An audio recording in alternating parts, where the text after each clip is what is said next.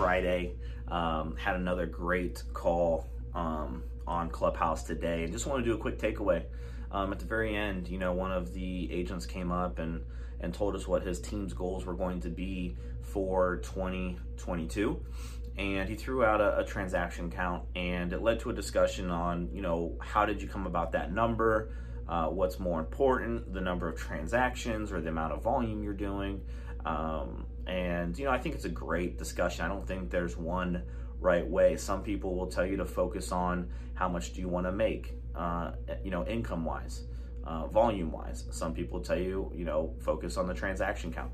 Myself personally, I'm a big believer in trying to control what I can control. And for me, that means transaction count, right? There's some other things that, I can't control. Average sales price, average commission, percentage per deal. Some of those things you can control, but not 100%. And the one thing I can control as far as transaction count goes is my effort. And my effort, depending on how much I put in, will ultimately to how many transactions I can do. If I'm putting in 100% effort, the transactions are going to be there.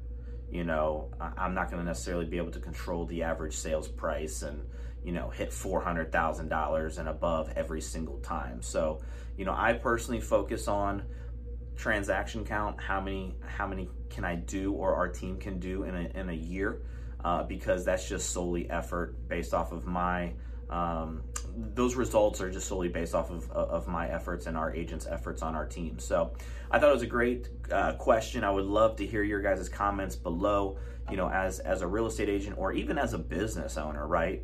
Do you focus on, your volume number, or do you focus on how many sales you actually have and convert? So leave a comment below. I'd love to hear from you. And I hope you have a great day.